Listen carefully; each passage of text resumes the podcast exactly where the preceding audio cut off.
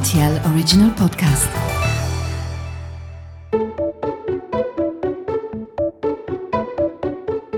Today I'm joined in the studio by the very impressive Viki Gomez, who is a three times world champion of the Flatland World Circuit. You may have already seen him defying gravity on his bike outside the Philharmonie, where he has been known to practice. And let's just say that we are extremely proud that the native Spaniard calls Luxembourg his home.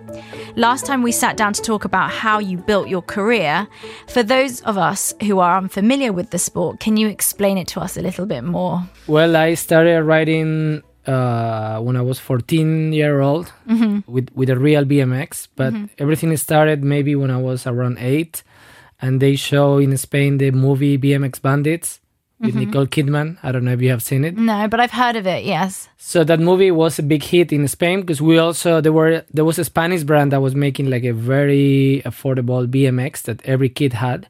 Okay. So that movie was the inspiration for all of us kids Yeah. who use those bikes to in the parks. Yeah. And then is when I really got hooked by BMX. But it wasn't until 14 when I saw in a, in a park in Madrid a lot of guys with real bikes, mm-hmm. not this kind of cheap bike, but real freestyle bikes. And then this is when I I fell in love with the sport, and I started slowly with my bad BMX. Piece by piece, I made it better and better by time, and this is how that's how it started. Yeah. Can you explain what the sport is? Because there's people listening who don't know what it is. So it's BMX freestyle flatland. So it's a BMX bike with pegs on the wheels, and we mm-hmm. do tricks on the flat ground. And there is no limit, and there are no rules. Like you can invent your own tricks, and you can do whatever you want in in the way you want to express yourself. Mm-hmm. It must be hard to score a competition like that if there are no sort of rules, and I'm guessing there's no points for particular tricks, right? Yeah, it's very hard and it's very artistic. So it's you can never know exactly why somebody won from the outside, but when you are in into the world and you understand, you can tell the difference between what was harder and what was easier in terms of tricks, mm-hmm. and also the style and the flow. So in a competition, is is the the winner is the guy who has the best day. And mm-hmm. it's, it's kind of obvious to see. Oh, really? To the people who are like in the know of the sport, right? Yeah, It's really obvious. Yeah. Very obvious. Yeah. Yeah. So last time we spoke about how you built your career, and this time we really want to know the secrets to your success. What sets you apart from every other aspiring rider who has been trying for years and years to get to where you are today? I think uh, when I fell in love with the sport, I never saw BMX as a future job.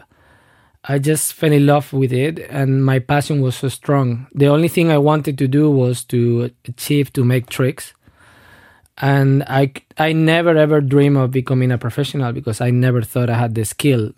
But for me, having the ultimate bike and being surrounded with those friends and having that lifestyle, that was my ultimate dream. And I think that was the difference between me and the others because the most of the people wanted to become professional from day one without knowing even if they have skills or not. Right. So I think that was a big part in the beginning of how you focus your mm-hmm. career. How You were modest in the beginning, right? You weren't just thinking, right, I need to be number one.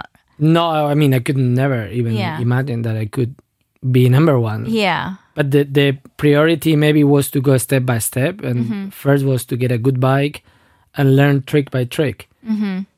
And after, of course, my mind changed it afterwards. So I imagine that even though you were really modest about it, um, you need that sort of laser focus, though, right? That focus that brings you from this step to the next step, because you could easily get distracted and say, "Oh, maybe I'll try another sport, or maybe I'll, you know, I'll go and start running or something." What kept you focused on this? I think at that time when I was 14, maybe as a teenager, I was a bit lost. And I found something that I really like. Okay. So I put all my energy in it, and I just wanted to ride my bike and be with those friends. Mm-hmm. That, that was the only thing I wanted to do, and look at the videos with the other pro riders and dream of one day becoming one of them. Not in the sense of success of career, mm-hmm. but in the sense of the way they control the bike. The dream was like, wow, I want to control my bike Like that. like a pro. Yeah. Yeah. Um, at the time, did anybody tell you that it was just a hobby, or did anybody say, "Oh, it's just a phase"? You know, you'll be you'll be interested in something else next. Well, luckily, my parents gave me support. Uh, in the beginning, when I was 14, the bikes are made from are made in America, so they cost around 2,000 euros. So they were like, "No, this is too much." But if you really like it, you can go piece by piece. We will help you with this. And then they supported me in that, and they allow me to do the sport. They never say anything like, "Oh, it's too dangerous" or "You're gonna get hurt." They they they had trust in my criteria. What cool parents! Yeah, very cool parents. yeah. Yeah. but they I think they were happy that I found something so young that Mm-hmm. that was putting uh, putting me away from, like you said, distractions. True. Okay. Did you do you think that they are surprised that you've made a whole career out of it today? Yeah, I think they're very surprised, but it came quite early. I think so. I was 14, and then my first world championships in that I won in in expert category. I was only 17th, so Mm-hmm. it, it it took only three years to show like okay, I can do this. this is maybe something that I I am good at. Yeah. Um, so you were obviously, re- you know, you're lucky that you had really cool parents, and some people listening might not have such cool parents who understand and who will support them in their passion. What advice do you have to those children or kids uh, or teenagers who are trying to convince their parents that they're serious about their dreams? Well, I my parents' condition was like have to study and achieve my uh, scores, mm-hmm. like be good, not be the best, but be good in the in the high school at the high school. So I I worked hard for this because I knew I had to study and put effort, so I can have the weekends free to ride my bike. So and that was very important because education is very important because if I wouldn't I didn't have the education, you know, when you go to the real world, you need to know some things, mm-hmm. at least the basics, you know, high school. Yeah. So so I show them like I'm I'm a good student or I was not good but enough student and then they they were happy to support me in in let, allowing me to ride and mm-hmm. travel sometimes. So it's important not to let the education go just because you're getting really good, right? Yeah, yeah, it's very important. Yeah. And for instance, English was so important for me True. that without English I, I wouldn't travel or did anything, you know. Um, and what about for the parents? Like, if you if there are parents listening to this um, who have kids who have a hobby that they want to make into a dream, what advice do you give to the parents? Well, like my parents, they supported me, and they never expect or put any pressure of me of what do I have to become. Right. You know, my my mother is has a high education as as a classic classic langu- languages. Uh, uh, P, I don't know how to call it, doctorate Oh wow. Okay. yeah, and in the other hand, my dad didn't have anything. See, he comes from Chile, so when he was 16, he need to run to Argentina to run away from the dictatorship. So the contrast was big because my dad was like, "No, education is everything. You have to do university because you know where he comes from is everything." Mm-hmm. And I understand. In the other way, my mom was maybe more chill about it, and and I think as I I showed them I was putting focus. I, I mean, I never knew I was going to become professional. I, I thought that was my passion, my hobby, and and I was going to do study and the hobby in the same time. Yeah. It was just in the last year of high school when I actually had to lie to them and tell them, oh, you know, like it was in March. It's like I, I want to do better grades. Can I quit now and start over again next year? and then they, ah, okay. But it was actually a lie because I wanted to practice for the world championships in master category. I took all the gamble, I won, and then I told them, okay, I'm not coming back. Give me one more year before university, and then we'll see. And until today, but it was a gamble, yeah. It seems like it was quite smooth for you, you know, like each step kind of came and you jumped through each hoop. Did you ever have moments where you doubted yourself or you thought maybe I can't do this or you know maybe this career is not for me? Did you ever have that doubt? I I had it for sure, but there were some guys, uh, riders in Malaga, and they were like, you know, they're very chill in the south. So like, you can come here, work six hours a day, and earn en- enough salary to have your apartment and do your passion. Yeah. So I was like, okay, I'm gonna go and try to go there, and, and maybe I can try those jobs. But I tried them and I quit the same day. It, it was just a feeling like, okay, this is not right for me. Yeah. I mean, yeah, it's six or five hours a day, but I was so exhausted after, and I couldn't ride. So I was like, no, I mean, there must be another way. Yeah. So I just kept on. I was a bit lost. I just kept on practicing, but of course, you know, you you don't know if you ever gonna get money or not from your bike. Yeah. But it came kind of like a year later when the competitions in America opened up that you can compete in ESPN and X Games, and there was a lot of money if you place top 10 So that's that's how it started. Yeah. I've seen on your social media that there, there that you've been featuring um, a lot of titanium BMX bikes. What's so special about these bikes? I'm so intrigued. Well, if you allow me to tell you first, uh, like you said, I, went step by step, smooth in my career. Yeah. Somehow, I think that having the passion and a small short-term vision allow me to attract things to my life that always came on the right time. You know, like like that year, I I I was able to tell my parents I want to quit to get better grades. Then I won the championships.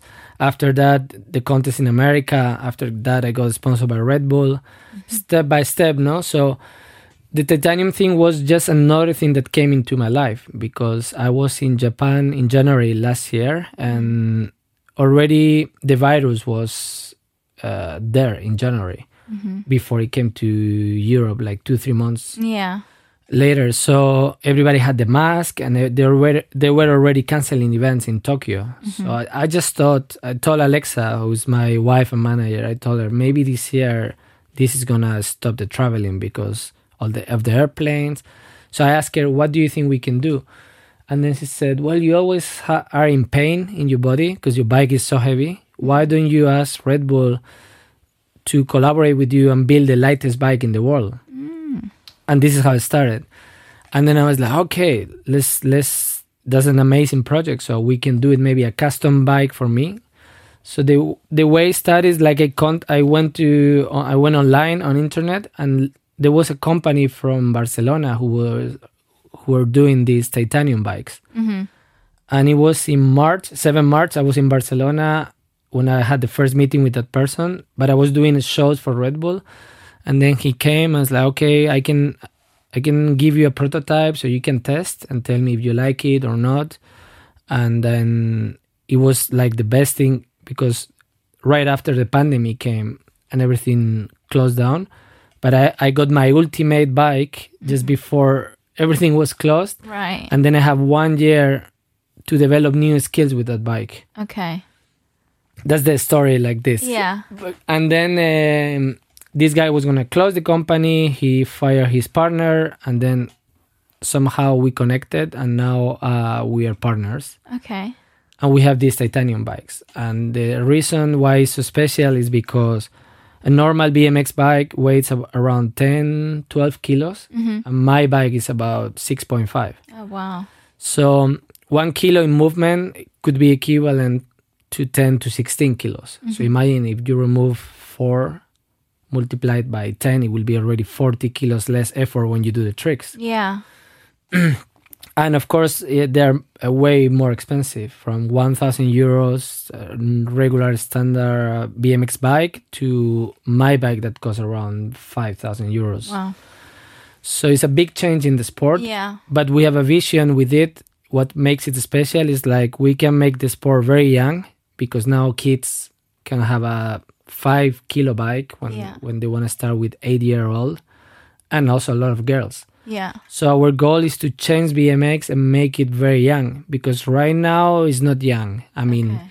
I'm soon 40, Yeah. and a lot of guys are the youngest are 25, 30. Why do you think that is? Because first the bikes are so heavy, Yeah. so you need a body that is already very strong, and then and then the kids nowadays they, they don't want to start riding with a bike that is 12 kilos when they are eight. They Yeah. can they can't.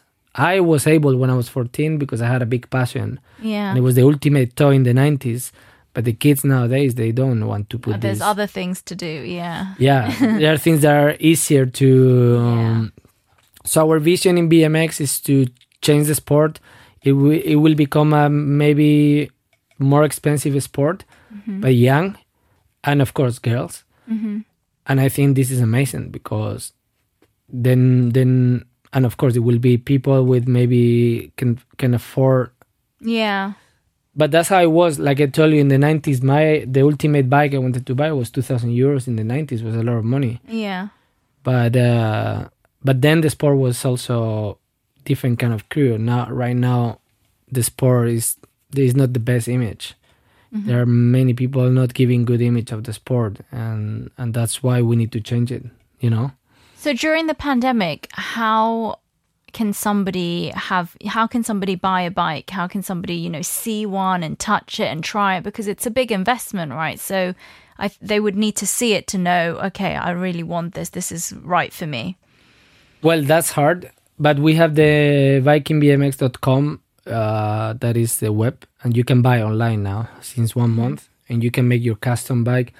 I mean, of course, you cannot see it; it's a big investment, but people know that some pros already have titanium, so it's a matter of your choice. Mm-hmm. And slowly, people are starting to change their minds, you know. But there is in BMX, there are people who think like if you spend money on a bike, you're a snobby, and this is not cool. Mm-hmm. But this is completely wrong.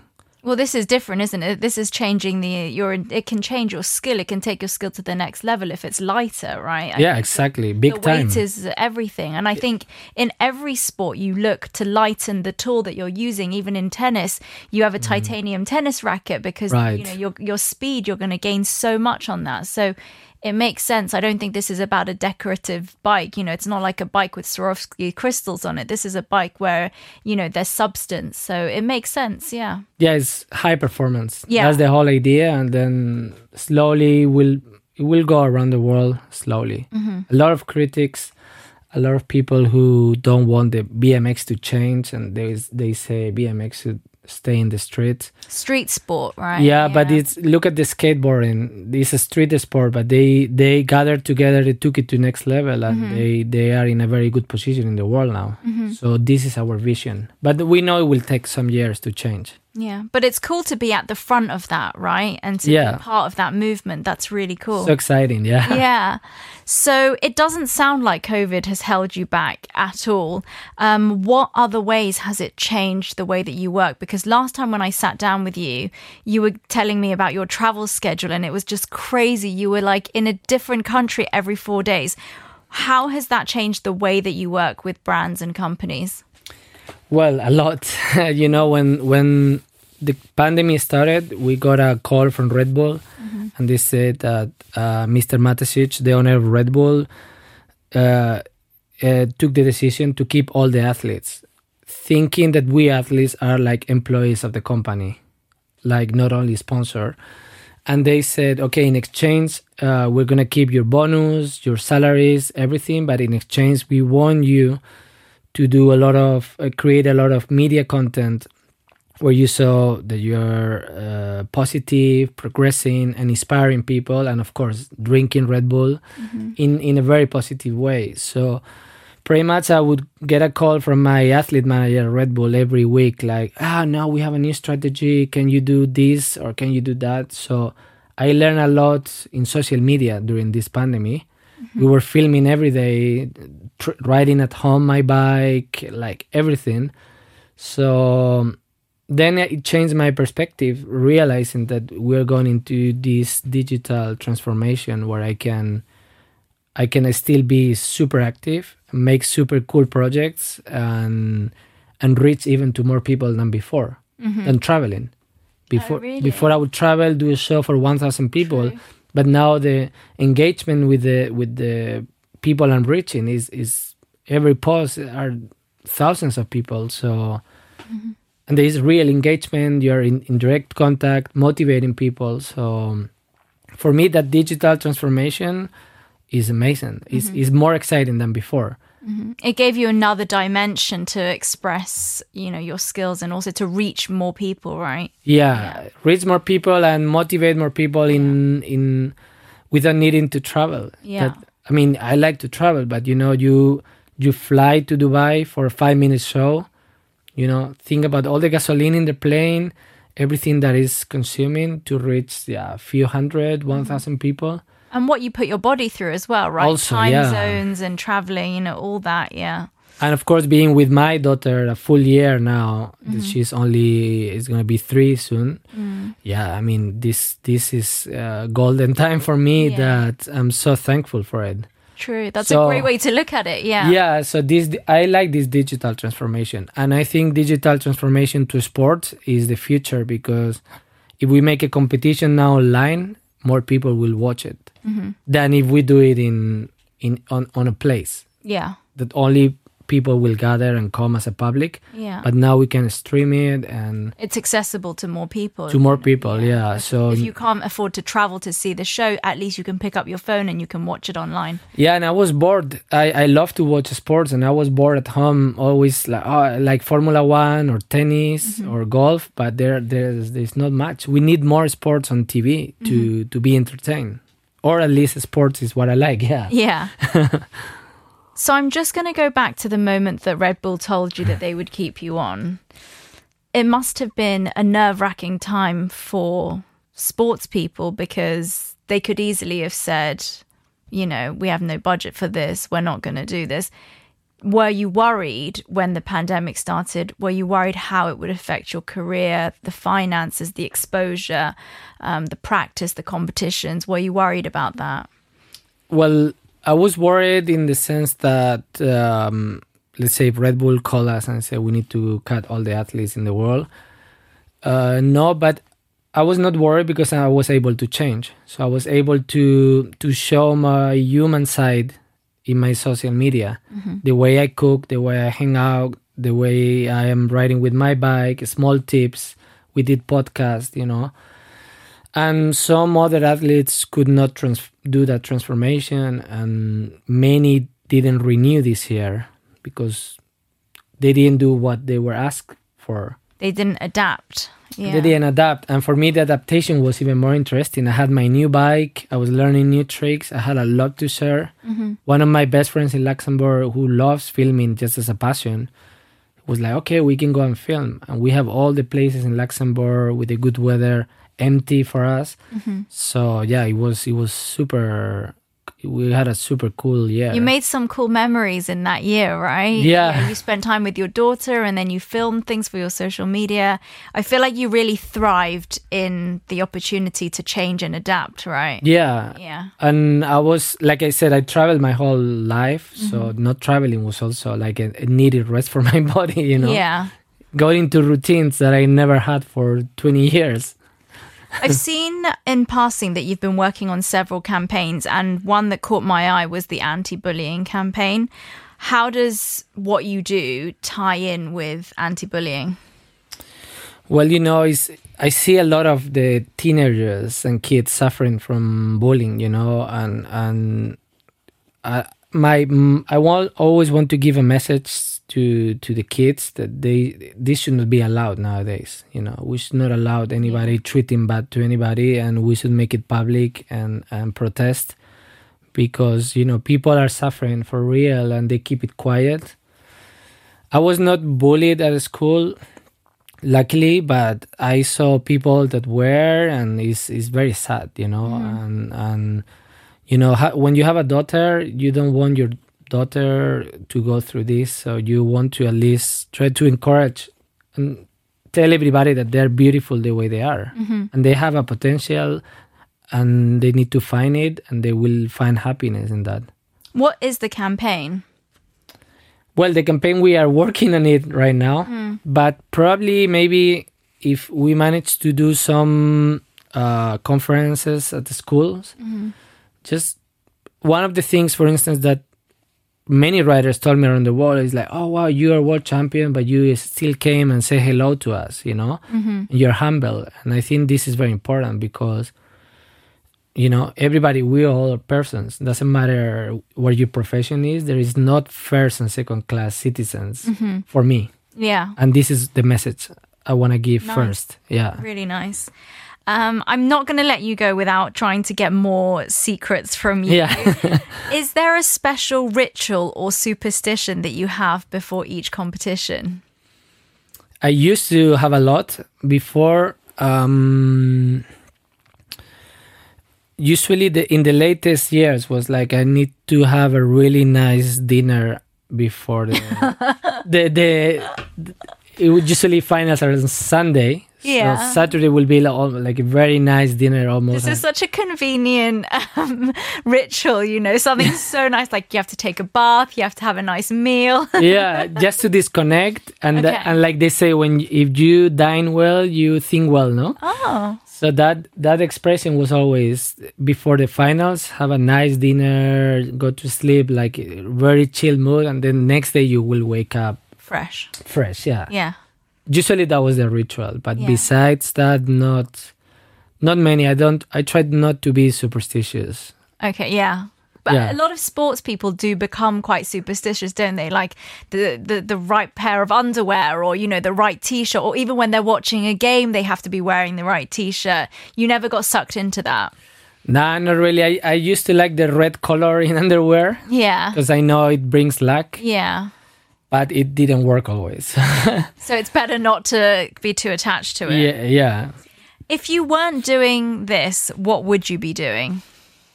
um you know before uh well i mean before becoming professional one thing i always liked since i was very young was uh i, I like to read a lot of books of is philosophy or more like meditations from different uh, genius around the world like my mom is was a professor of classic greek and latin.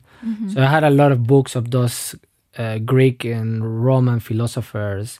So I used to read that, and I was very interested on these psychology and phil- philosophies. And maybe it's one of the things that I always kept on reading different books about Buddha or the Tao or The way me- we live, right? The way, Yeah. yeah, the way we live, the way to live. Yeah, yeah. So this is uh, I was very always interested. Even today, is Yeah. I would say is my second hobby or the way I learn kind of wisdom that I try to apply to my bike. Mm-hmm. to my lifestyle yeah so this is maybe I would I would be doing something like this but i think you can pretty much be a teacher of this or if you do a career yeah. or write a book or something like this yeah, Yeah.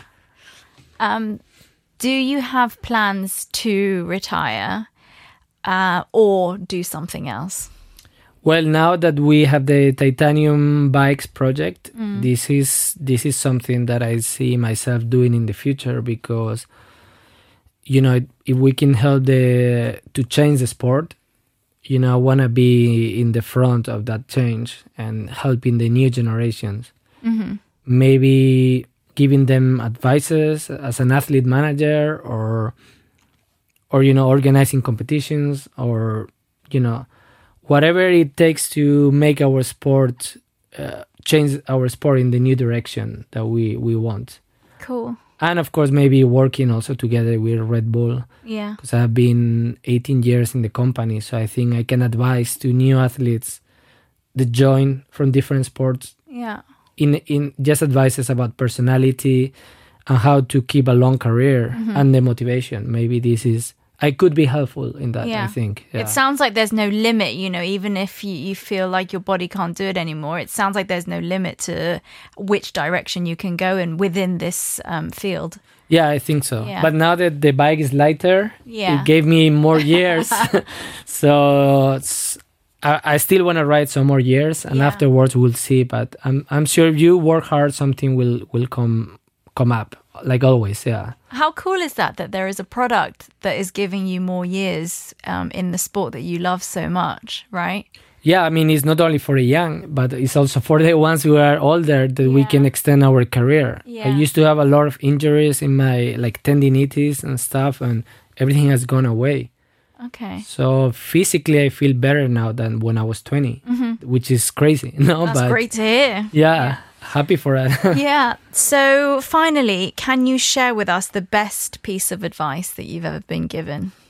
Mm, Best piece of advice, Mm. um, career wise, or It can be any, just something that you that stayed with you, you know, that you, that you remember and uh, has really helped you in your life. I think one thing that maybe uh, was the best lesson, and it took me many years to unders- understand the lesson, and I thought I was not doing it right, was like, um, I always thought I was living my life always uh, in a f- very freestyle way, not planning, just taking what comes, you know. And I always thought, you know, everybody, it seems like everybody have a plan figured out, and I don't and I always felt like I think I'm behind, but actually I realized that life is in a constant change and if I live also in a constant change and open for those changes, I'm let's say more connected to my nature and this way I can be more successful. So the best advice is like plan not to plan. Cool. and that was the best advice to remember that I'm not stressed like oh what am I gonna do in two years three years no like work hard now this is your present and things will come to you This because is- it's easy to compare yourself to other people where it looks from the outside that there's a set path, they're jumping through all the hoops, you know, where Yeah. it looks really clear to them. So that's a really good piece of advice. I'm sure there's many people that that will resonate with. it sounds the opposite of what you're told Yeah. and one of the reasons why I succeeded is was because I was I don't have a plan in, and a strategy in my in my writing I do many tricks So when I went to a contest, everybody had the tricks figured out what they're gonna do, but I didn't. And I was always thinking this is bad, but I turn it in the other way. So I will do the tricks that feel good in mm-hmm. in that kind of environment, and that's how I ended up winning many contests. Because somehow I adapt. I didn't have a plan, and I made a plan, and it worked. Mm-hmm. So, so, and I always thought that that was wrong, but actually, it was the right thing to do. How cool is that? Thank you so much for coming Thank you. today. um, I feel like we know you are better now, and I feel like we know how you got successful. You know, it makes sense, and you know, I'm so so pleased that Luxembourg is your home, and I think Luxembourg is super proud of you, and I know that you know that. Are you a native now? Uh, Did you get the nationality yet? Oh no, actually, uh, our sport will not go to the Olympics in 2024. Okay. So that was one of the biggest motivations. But Yeah. now um, I will not apply for it. Right. I will. I will keep being. You'll be an honorary Luxembourger. Yeah. Yeah. Which is also part of it here. no? Yeah. yeah. Well, thank you so much for coming in today. And Thank you. if anybody wants to check out more information, your website is www.vikigomez.com. That's right. Yeah. And for the bikes, you head on over to Vi- VikingBMX.com. There we go. Um, so thank you for tuning in and join me next time uh, as we sit down with someone else to discuss how they got there. Thank you for listening.